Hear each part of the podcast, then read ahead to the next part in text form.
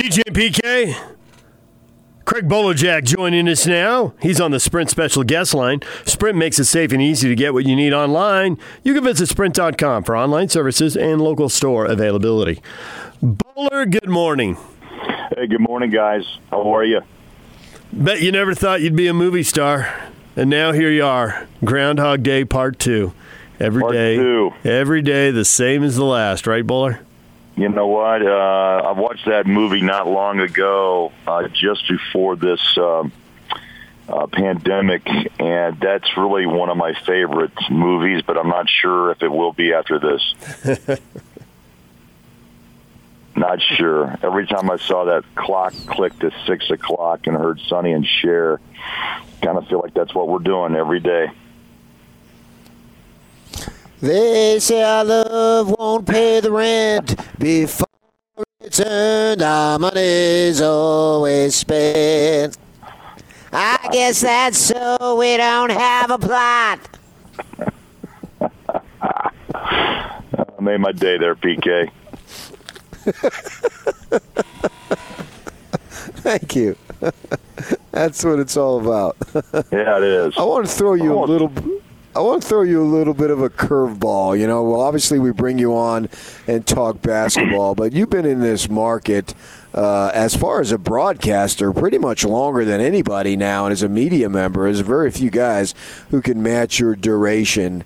And Utah this week, Utah football, I'm speaking of, has an opportunity uh, through this weekend to get up to nine guys drafted. I mean, a realistic chance that they're going to get between six and nine guys. And I'm wondering for somebody who came here, I think it was in the mid 80s when Utah's football program was floundering, how amazing has that been for you to see what is essentially the rise of Utah football? Yeah, it's. I got to be honest, and thanks a lot for reminding me how long I, how long I've been here. it is an amazing story. It really is worthy to tell one day uh, by someone about uh, just the whole path taken by by the Utes to be where they are in a P5 conference, uh, the Pac-12. Uh, the coaches that came through with the personalities, by the way, that were so interesting with the Fassels and the McBrides. Uh, and now you got Witt. His tenure is is amazing, PK, considering what what goes on in college football today, and the need for by the alums who write some pretty hefty checks uh, to be satisfied with you know titles and and championships. But I think one thing that's amazing is that Utah takes maybe three star athletes and turns them into NFL potential draft picks. Uh, and that number you just mentioned, nine, is impressive. You know, I when I got up this morning, I read some of the comments from you know listeners, DJ, to what you wrote, and some say great, some say well, win a championship, and it's a myriad of emotions about it. Uh, you know, teams win titles, and also obviously individuals that have a high level of talent, you know, obviously help. And Utah has has a, a basket full of talent. Um, but also, I know there's some disappointment that comes with that that they, had, they haven't won a Pac-12 championship along the way. Close a couple of times now, but it tells you though that the, the ability to go to that program and I think develop players into high-level athletes that obviously NFL teams have interest in. So it's kind of a two-sided coin to the story, but individually they've found some gems and they've developed into some great football players. But it is a great story, PK, to mention where they where they were, where they are now, and um, I think the other part of it is too the ability to recruit, as you know, in all sports, but especially in football. Your ones and twos, speaking of depth, threes and fours take you to another level. And for me, that's what Utah has been able to do uh, during the, the time I've covered them is to have you know some in, in, very uh, impressive starters at times, but now they have the depth that goes with it, and that I think was the turning point for this uh, for this school for this team over Witt's tenure. Before you were the jazz announcer on lockdown with an incredible story in Oklahoma City, Uh, before you were the CBS play-by-play guy calling the NCAA tournament, dropping the legendary line to Gordon Monson, "My underwear's soaking wet." The day in Boise that four four games went right down to the wire. that was GMI right there. And then uh, before that, you you were uh, ESPN uh, calling college football and basketball with an analyst who said something. I don't even know if we're allowed to repeat it on the air, but I think he shocked you when he he dropped the line. Were you in Texas that night? Was it Kellen Winslow? Yeah. yeah. Yeah. Yeah. Yeah. That took a pair of what? Huh? Yeah. Did you say that? Yeah. You were the You really just say that? Yeah, right. You Yeah. were the you were the BYU football and basketball play-by-play guy when I got to town. Now that may seem weird to people who know you in this phase of your career, but that was what you did. Yeah. And you were on the road for um, you know September to March, calling Cougar games. And so I'm curious now in a draft. You know, the whole lead up to the draft, there's all this talk about, hey, did the Aggies have a first or second round or top 10 uh, Yeah. quarterback? And do Right. the Utes have six, seven, or eight, nine guys drafted? And then BYU, they may not have anybody drafted. Maybe they will have somebody go late, but maybe they won't have anybody drafted. It's changed dramatically for a lot of reasons, and we've been over all the reasons. But if your career comes full circle and you are, you know, Tom Holmoe's right hand guy, what could you say or do to change the controllable stuff for BYU? You, you can't control that Utah's in the Pac 12, they just are. What could you change the controllable stuff? Because BYU was the team that had the quarterback drafted in the first round and had all the guys drafted, and the Utes and Aggies didn't have either, and the whole thing's just Right. flipped on its head right now. Well, there was a time. You're right. When I was uh, when I came to town, Jim Nantz left, and then so I got the call to say, uh, "You want to call some football?" I said, "You mean with BYU, the '84 national champions?" And I said, "Absolutely." And then the Ty Detmer era comes uh, comes into play, and a Heisman Trophy with it, and tight ends and receivers and uh, defensive linemen of Jason Buck and Sean Knight and J.C. Von Collins, linebackers, and they just had a, a plethora of talent down there. And different time, different place, different coach, uh, and also in a conference. I think that's where I would say the whisper into Tom's ear. Independence, you know, at first maybe sounded sexy because you can control your schedule. But in my opinion, I think fans need something to look forward to in November where you have rivalries. And yeah, you play Tennessee's, and yeah, you can get a chance to uh, still play Utah on occasion. Uh, you know, that rivalry should never die, in my opinion. But of course, you know, the two uh, athletic directors may have different, a different way of going about it in the future. But um, I still think you have to have something to look forward to once you get through um, uh, the month of August and September. And back in the day, the WAC, the you know the the Mountain West Conference, at least gives you opportunities to recover uh, from a, a slow start to find your way back into potentially playing for a conference championship. And I think a lot of times since I've covered, you know, BYU to where they are now, you know, it's it's you know on on a schedule, it's been impressive to see who they play uh, from one through six, the first six weeks.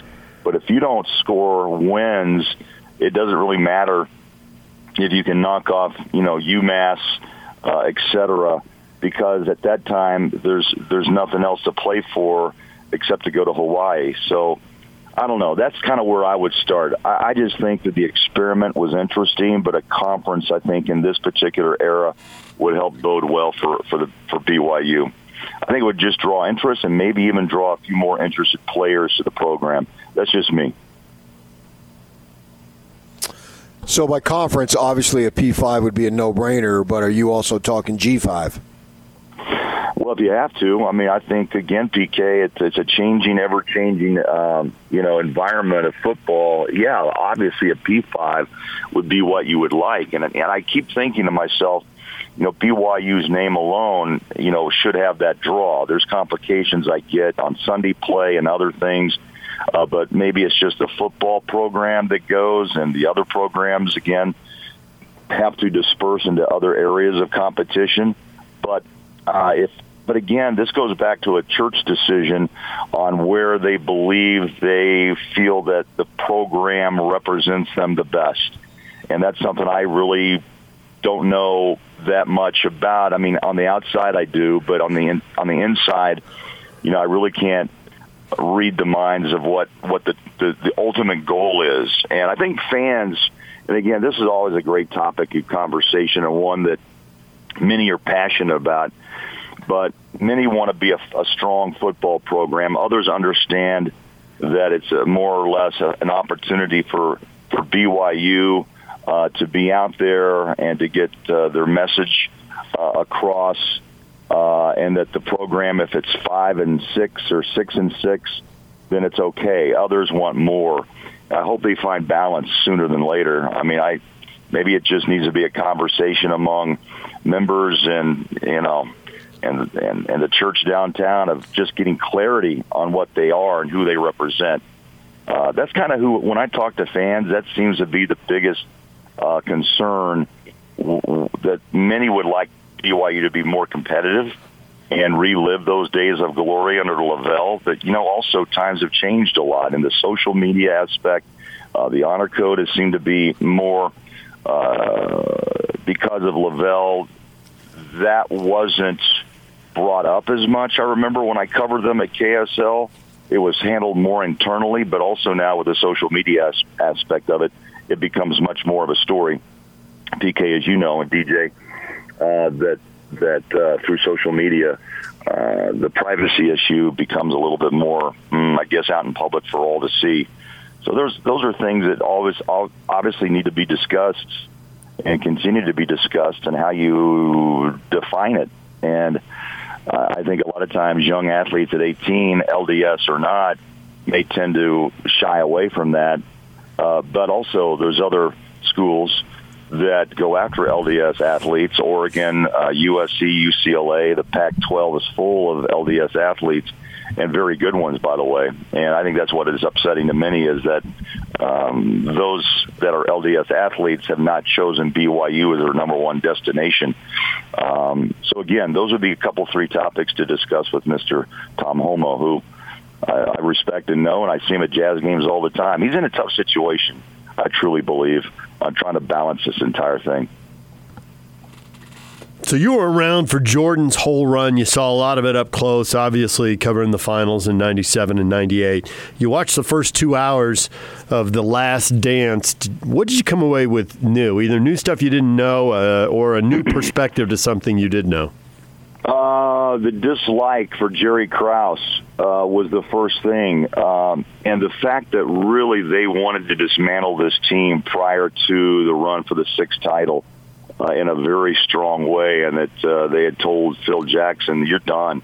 Amazing that you can come back for one year and still have the focus to try to, you know, hold this team together. And they were going to rebuild around Jordan, and he was very vocal about the fact that. Um, you know, I don't want to be around for a rebuild. This is uh, who we are, and why break up a team that just won a title?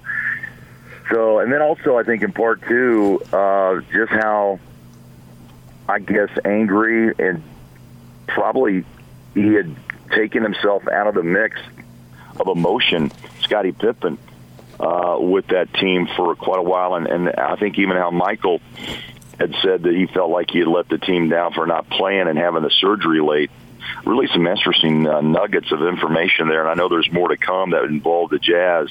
I'm really anxious to see how this thing plays out, but I think you also start to understand just the competitive nature of Michael Jordan and why he is who he is and why he accomplished the things that he did. I mean, just an assassin, really. I mean, that's uh, and you know what I think too, guys. I there's there's just the beginning of this story, and it's going to play out. It has to.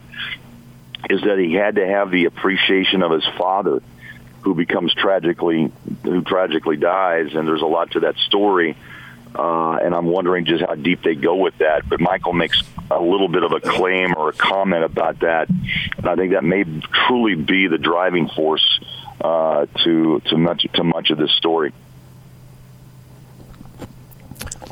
So Jordan or LeBron? oh man, if I had to, someone said pick, I'd go MJ.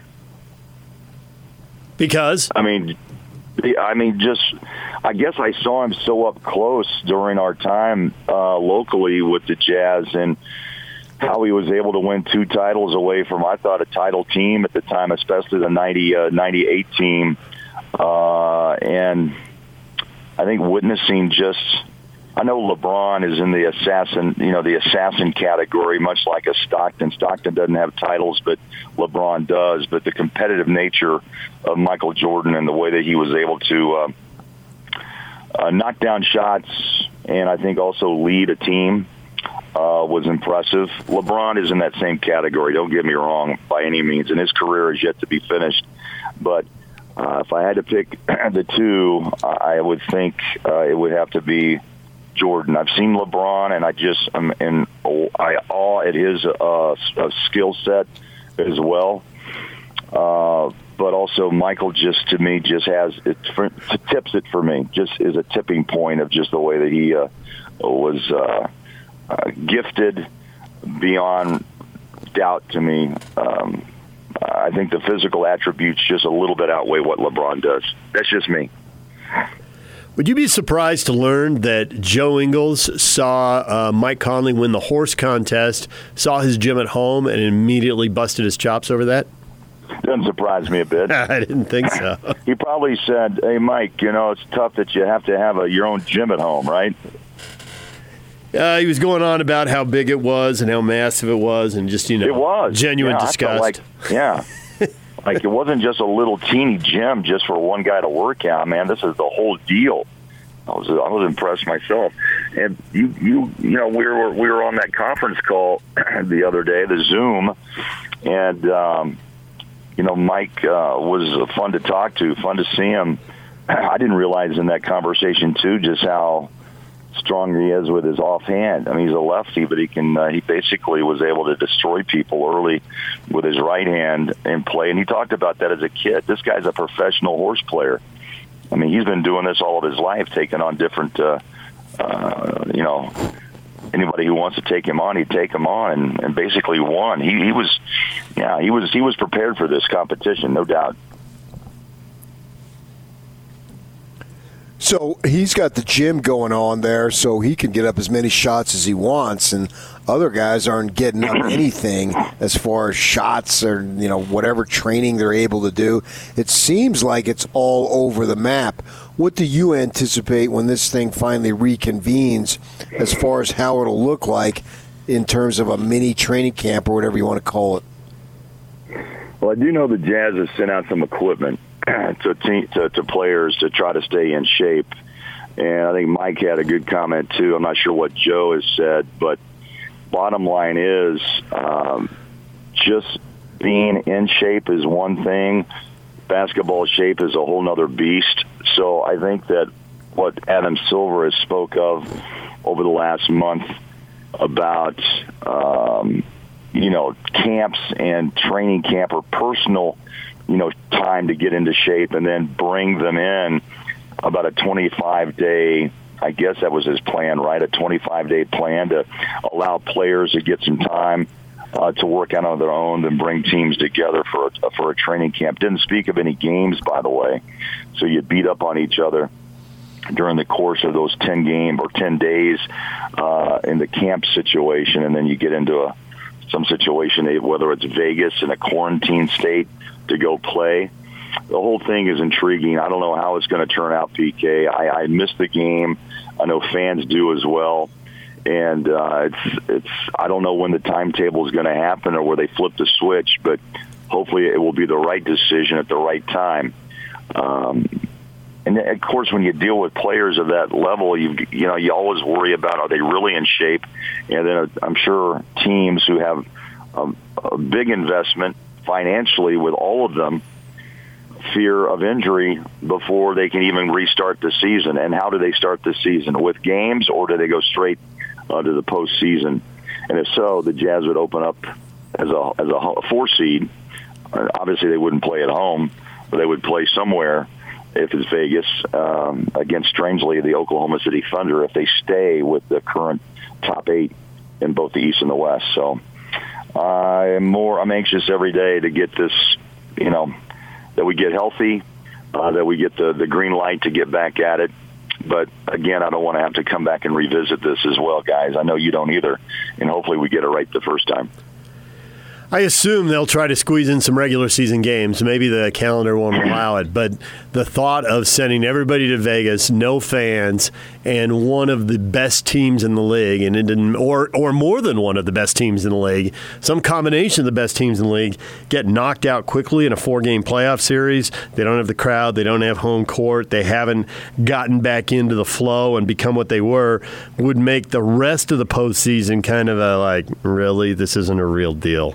You know, mm-hmm. if some combination of the Bucks, Lakers, and Clippers went down in the first round to what looks like clearly an inferior team, it would taint the whole thing. So I would think that they'll do whatever they can. And maybe their hands will be tied and they won't be able to do anything. But I would think they would do whatever they can to provide six to eight to ten regular season games that essentially would be preseason games, so that everybody was the real deal or, or closer to it at least when the playoffs started.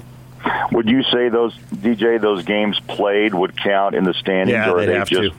Yeah, yeah, they, they would because if you look at the final 18 games, you know the Jazz have Denver, the Jazz have the Clippers, the Jazz have the Lakers twice. Those are you know that's the way it worked out. That the Jazz obviously in that four spot chasing the three above them. And how would it play out? Could the Jazz actually elevate to a two or a three spot, or would you tumble down to a five and lose a home court advantage? So that's that's a scenario. Yeah. I don't think you play the full 18, but maybe you would get a six or eight game schedule that would allow you to play those opponents above you to help figure out how you would actually stack up uh, in the West. I would be pleasantly surprised if home court mattered in this postseason because I'm I would agree completely anticipating that it's on neutral court. If they can do Right. it with home court and with fans, that'd be great. I just don't see it. Also, I would be pleasantly surprised if they played 82 regular season games, but I think it's getting pretty clear that the calendar's getting squeezed, and we've heard they want to be done by Labor Day, so I don't see how they're getting to 82. You know, I just don't think they're going to play all 18 of those games. Yeah, I don't think so either. And they also are focusing ahead to 2021 and how many games do you play there or allowed to play? Do you try to squeeze in a few extra and actually bump your schedule to 90 and give your, you know, my thought is if you do that, maybe you can recoup some revenue, uh, put teams back on solid ground or somewhat, and maybe you give the, the NBA a couple of breaks instead of just the All Star break next year. Maybe you split the season in half and have a week off here and a week off there, and just keep ramping it up. Depends on how the players and the union and you know how the owners come together and make some big decisions on this because they both have obviously financial um, you know input into this whole decision making process. Bowler, as always, thank you. Hey guys, be safe. We'll see you soon. DJ and PK brought to you by Syringa Networks, home to complete business telecom and IT solutions, backed by an industry-leading SLA that guarantees the uptime your business needs. It's effective communications for 21st century Utah. Get started now at SyringaNetworks.net. Take the zone with you wherever you go. Let's go. Download the all new Zone Sports Network app on your phone and get live streaming of the zone as well as podcast editions of every show. From Salt Lake to Shanghai, Provo to Portugal, or Ogden to Oslo, wherever you go, we'll tag along. Let's go. Download the new Zone app by searching Zone Sports Network wherever you shop for apps. It's the Zone Sports Network app from 97.5 1280 The Zone and the Zone Sports Network. My worst attribute, I would say, you know, I don't have a cannon arm like, you know, some guys, but I think there's been a lot of really successful quarterbacks in the league without the, the arm like an Aaron Rodgers. And you make up for it with preparation and timing and accuracy and, and really understanding, you know, the routes that your guys are running. Joe Burrow. We're all anticipating he'll be the first pick in the draft tonight. Cincinnati Bengals. It gets going at 6 o'clock on ESPN and the NFL Network. It's a joint broadcast, so there's no point in flipping back and forth. You're going to be seeing the same thing. 32 picks, one round tonight. Anticipating that we're going to see a Ute and an Aggie drafted. The Jaylon Johnson, the Utes corner, should go in the first round. And Jordan Love, the Aggies quarterback, should go in the first round. He might go in the top 10 picks, but not everybody's in the market for a quarterback. So if you don't go early and some team passes on you, you can plummet pretty quickly. Uh, a little different for other positions, but quarterback, it's a weird deal. But pretty unusual. We don't we don't get two first rounders very often in these parts, PK. No, we don't. Not in them there these parts out here in the middle of nowhere. You got to be kidding me. And yet, it'll give us all something to watch tonight. We've also been dis- we've also been discussing today that uh, this should help the Ute coaches recruit. They've done a good job in the past of parlaying draft picks uh, and the ability to get guys to the NFL into more talent. And then that group into even more guys and more talent. And so it's kind of intriguing. Three years ago, they sent off a big group of guys to the NFL. And sure enough, they were loaded and uh, won 20 games the last two years. Intriguing to see what they do now with Trevor Riley coming on and saying that this was their best recruiting class.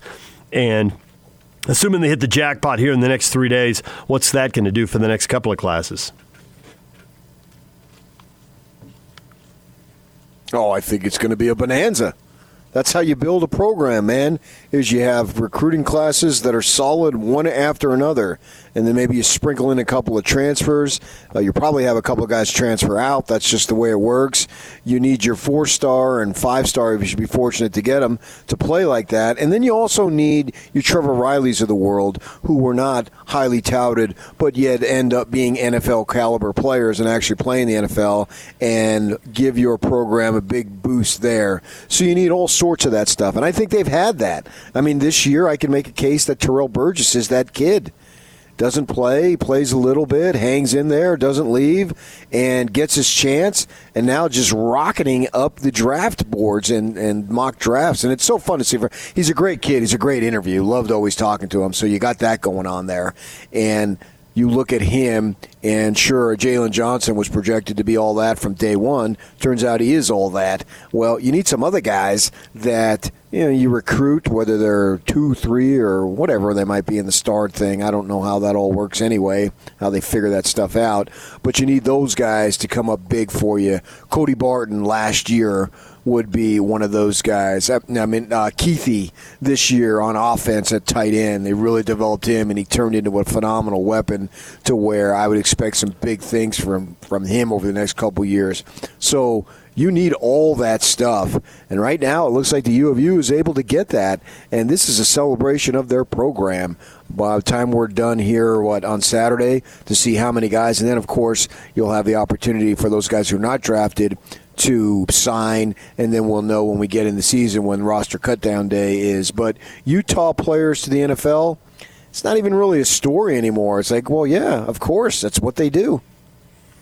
Yeah, I don't think it's a story from that angle. I think the thing I'll be looking at is how many teams uh, were in their neighborhood. You know, if they have seven, eight, nine guys drafted, if you go back, that's not the most in college football, and I don't think they'll have the most tonight. But is it going to be one of the top three, top five, top seven teams? Who are some of the other teams that have a a boatload of guys drafted? I think that that is. Uh, that's something uh, worth tracking tonight, especially because we got no games. Normally, I'd be watching the NBA and just checking in on the draft to see who picked which big names. And of course, now we've got no NBA, so I'll be locked down on the draft. Locked down. You're Jaylon Johnson. You're a lockdown cornerback here. That's what you're going to be doing. Locked down on the NBA draft. I don't know, or excuse me, the NFL draft. I will have it on but I'll also probably have my computer, and I'm not going to sit there in between picks and have these guys speculate. So I don't think I'll be locked down. I'll, I will certainly be watching it. There's no question about that, and I'll watch the entire first round. But I'll also, I'm a male, and because I'm a male. In my gender, my DNA, and there's a remote there to my left. It has to be in my hand, and I have to use it. Burn So- out the batteries on the remote quicker than anybody I know. So, should I be skipping out on a couple of picks to continue to binge watch The Office, which has kind of been my go to thing here for a few weeks? Or should I not be checking out for 21 minutes at a time? Yak, judge me. Judge me harshly. I'm a guy who's going to watch every minute of the draft. I'm not going to lie. Oh, well, if you're going to do that, then I can watch The Office and you can fill me in. I, I've always enjoyed it. It's something I've always enjoyed watching. I'm the type of guy who will turn it on and it's not going anywhere else. I wonder if I can find because I'm with PK. I like to I like to bounce around. And I get that. I'm I'm different. but when we hit way. these commercial breaks, am I going to be able to zip over to uh, you know is Faraday going to have something on the Golf Channel? Yeah, or- commercials. Right, Probably. something I can hit. And uh, and sometimes, like, I want to see what the pick is, but I, depending on who it is, I may or may not care about the breakdown. And the thing about the first round is, you know, there's big gaps between the picks. I mean, there are, you know, you get later on, the They're picks, allo- they start Yeah. flying Right. by. They're allowing 10 minutes in the first round tonight, so there's going to be plenty of downtime as you wait. So I could watch The Office and skip out on two picks. Oh, absolutely. Yeah. You could do that. I want to see the top six picks and how it plays out, but it could play out pretty slowly. But if there's going to be a trade at three, is someone going to move up to get a quarterback Yeah. that they afraid uh, they're afraid they can't get at five or six? So, like 8, 9, 10, we start drafting offensive tackles, that's when you check out. Well, except that I'm curious about Jordan Love. I think he's going latter half, Yeah. but we'll see. You know, I do have the DVR. I could just go the technology, record the draft, watch a show, zip back, zip through three picks, catch up. Yeah, and that is that is total ADD behavior. I don't know if I'd do it, if I'd even want to be uh, pleading guilty to that on TV or on the radio. That I did that watching TV. With all, with all due respect, I would ask you, my good friend David James, do our listeners really give a crap what you're going to be watching tonight?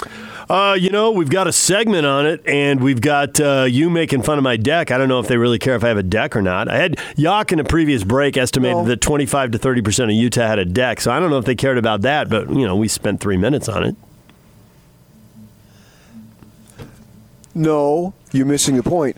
We're not discussing what are you going to watch. We discussed what did you watch. So we don't have a segment on what you're going to watch. Not yet. We have a segment on what you did watch. Now tomorrow, if you want to come in and tell us, then that is pertinent at 750. But right now, I have to say this is a bunch of crap, and I don't think we're going to get any complimentary text from David Locke over this. Well, that's my goal. the most the most nitpicky, detailed PD I've ever worked with, breaking it down sentence by sentence, word by word in the post show review. Compliment from him. Look out. Hey, uh, we had Joe Ingles on. Yak. I told Yak, whatever really interests you in the Joe Ingles, we got to catch people up at 9.30 who weren't here when Joe was here at 8.30. Yak, what was the most interesting thing he talked about? Well, it was not maybe the most interesting thing he talked about. It was just the interaction him and PK had on this little bit here. Correct to say the longer this period of inactivity goes, the longer you'll need to have training to get back to playing real games? You're a smart man.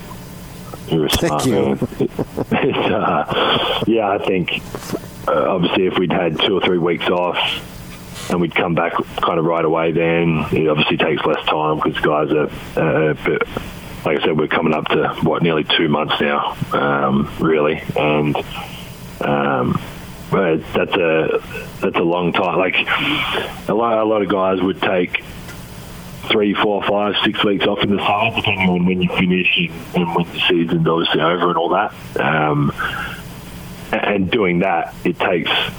It's obviously a little different because you you, you kind of go from nothing to slowly building up to, to being ready for, for training camp, where obviously we were was kind of in in that part of the season where obviously we had whatever 15 18 games and everyone's kind of gearing up and, and getting your body right and mentally you're getting right ready and um, team wise you obviously want to be kind of starting to play some really good basketball heading into the playoffs. So we were in a a really weird position at the finish because everyone was kind of fine tuning everything before the playoffs started and obviously trying to trying to get some wins in that back like the, the last third of the season. So um, you go from that to obviously not nothing, but nothing in terms of what we're allowed to do as a team and all that. Um, so I think, yeah, I think, I mean, I I don't want to ruin people's dreams or anything, but I think the longer we're waiting, I think the harder it is for for not only the league to come back, but uh, like you said, individuals to to get back to, to game shape, and, and obviously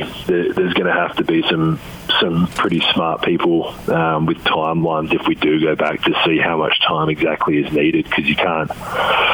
An NBA game is easy as it might look from uh, the grandstand or the, the stand. Sometimes it's uh, it's a quick, fast. You know, obviously we, we know how, how fast paced and, and skilled it is. So it's um, it'll be interesting to, to kind of see what happens because we're uh, like I said we're coming up to whatever just under two months now. There's Joe Ingles, and that was uh, as down as I've heard him on uh, on everybody coming back. I mean, he's not he's not throwing in the towel yet, but we're still is kind of you could you could just hear it in his voice.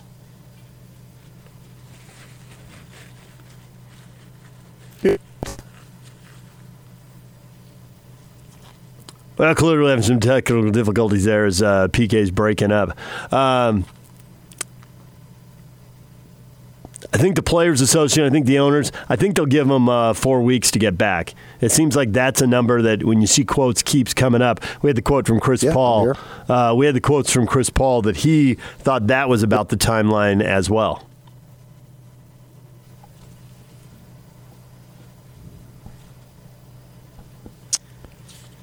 Sure. Yeah. I think there there is a timeline, but I think these guys really want to play. They just want to play under the right circumstances. So they're gonna. The thing that I feel very very confident is the league and the players association are going to do everything possible to try to get out there. And if they can't, it's not going to be because they don't want to. I think the uh, the rough timeline, knowing and having heard that they'd like to be done by Labor Day because they need some kind of off season before they get ready for the next season. Even if they slide the next season back until Christmas, they'll still be training camp and everything, and need a, a little bit of downtime there. And they're going to have to do a draft at some point, so they need time for that. They've got to go through free agency; they need time for that. So if they're going to do two months of playoffs, it seems like that would be July and August. So if they're going to do a month of the regular season with 18 games left, they still wouldn't get it all in. Uh, but they could probably, you know, play play every other day and get about 15 games in. So regular season in June, playoffs in July and August. If you're going to have four weeks of camp before that, you kind of need May for that. But it doesn't sound like we're eight to 10 days away from camp opening up. So I think that would be kind of the best case scenario for a calendar, and yet I think that's why we hear it in Joe's voice. He's like, if you haven't heard anything yet, if it doesn't sound like it's 10 days away, then even that timeline is starting to get compressed, and I think that's kind of the. Uh, the reluctance we're going to hear going forward. Not maybe not reluctance, but just kind of the uh, the weariness, the kind of like, oh boy, what are we in for here? Is it going to have to be best of five playoffs? Are there only going to be four or five regular season games, not 10 or 12 or 15 to tune these guys up? And I do think it'd be a nightmare scenario if they start the playoffs and we see the Lakers, Clippers, and, and Bucks, two of those three teams bounced in the first round because they're just not, you know, back into form yet and they're not really who they looked like they were for 60 games. You know, one team can get upset, but if a bunch of the top teams go out, then the whole playoffs look tainted and we all start to shrug and wonder what we're doing. what are we doing here? I disagree 100% here. You do not. I, I disagree 100%. Uh, We are. It's it, yeah, dude. It's already tainted. It, they're Yes. going to be playing just for fun. It's not going to be playing for legacy for LeBron. It's just going to be out there. It's going to be that uh, you get together with your buddies and you're playing some ball. That's basically what the NBA is going to be like. Probably what the MLB is going to be like.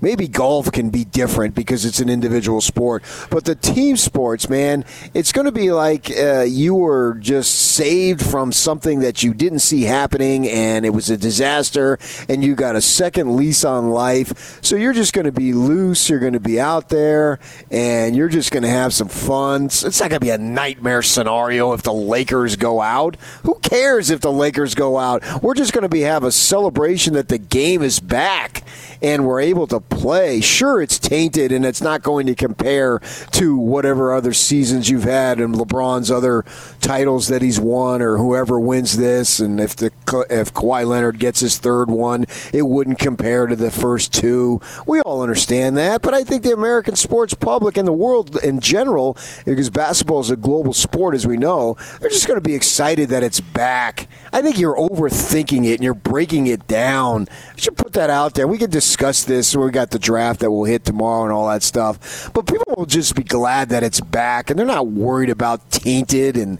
and. Uh, Best teams going back out early because they weren't prepared. It's already screwed up. It'll be a celebration of the return of sports, in this case, basketball. So who cares what the results are? I agree with you to a point. Certainly, with no home court on a neutral court and no fans, I mean that is just going to be way different, and we will always remember it as being way different. But we still don't want it to be the Pacers or the Nets versus you know the Mavericks or the Grizzlies.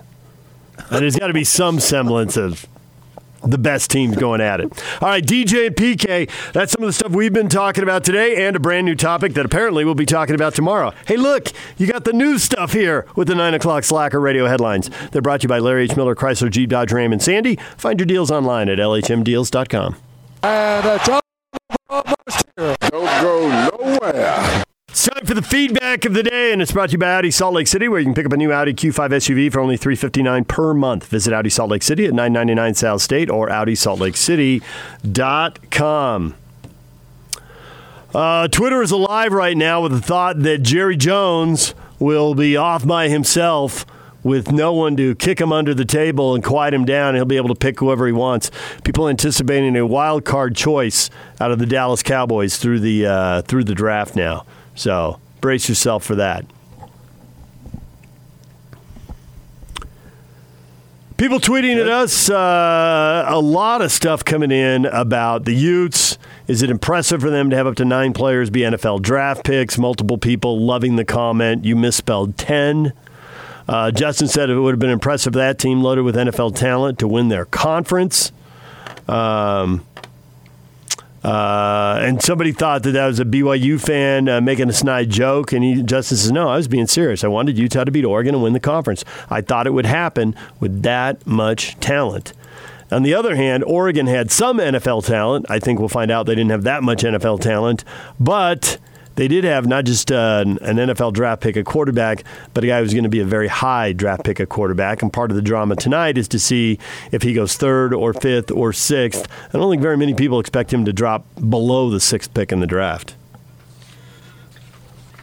And quarterbacks are game changers. So when the Utes Uh, get a sure, game changer yeah, at quarterback, look out. He's all that.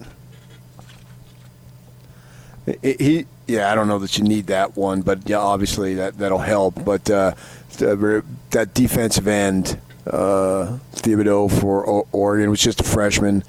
Keep your eye on him. And he's not going in this year's draft, but if he was going in this year's draft, he'd be a top ten pick. He is unbelievable. He's the freaking closest thing at the college level that I've ever seen to Lawrence Taylor. So in a couple years, he's going to be all that because he already is all that. So they've got a lot of NFL talent on that team. Well, you'll see that in the coming years when these younger guys can get eligible to be uh, drafted. And then uh, Jill uh, sending in a message. I'm glad PK confirmed he was male. I'd been wondering. And a little thinking emoji. Uh, that's because I have a I have a sensitive side that I appeal to all people. I've always said I'm a, I'm, I'm not a man of the people. I'm a person of the people. A person of the people. Not really an expression, but you know, give it time. Maybe Yes. you can make it something. J Slow wasn't an expression for a while, and you made it something. So we'll give you a fighting chance there. Make the magic happen. PK, it, therefore it is. All right, we're out of time. Hans and Scotty are coming up next. We will see you tomorrow.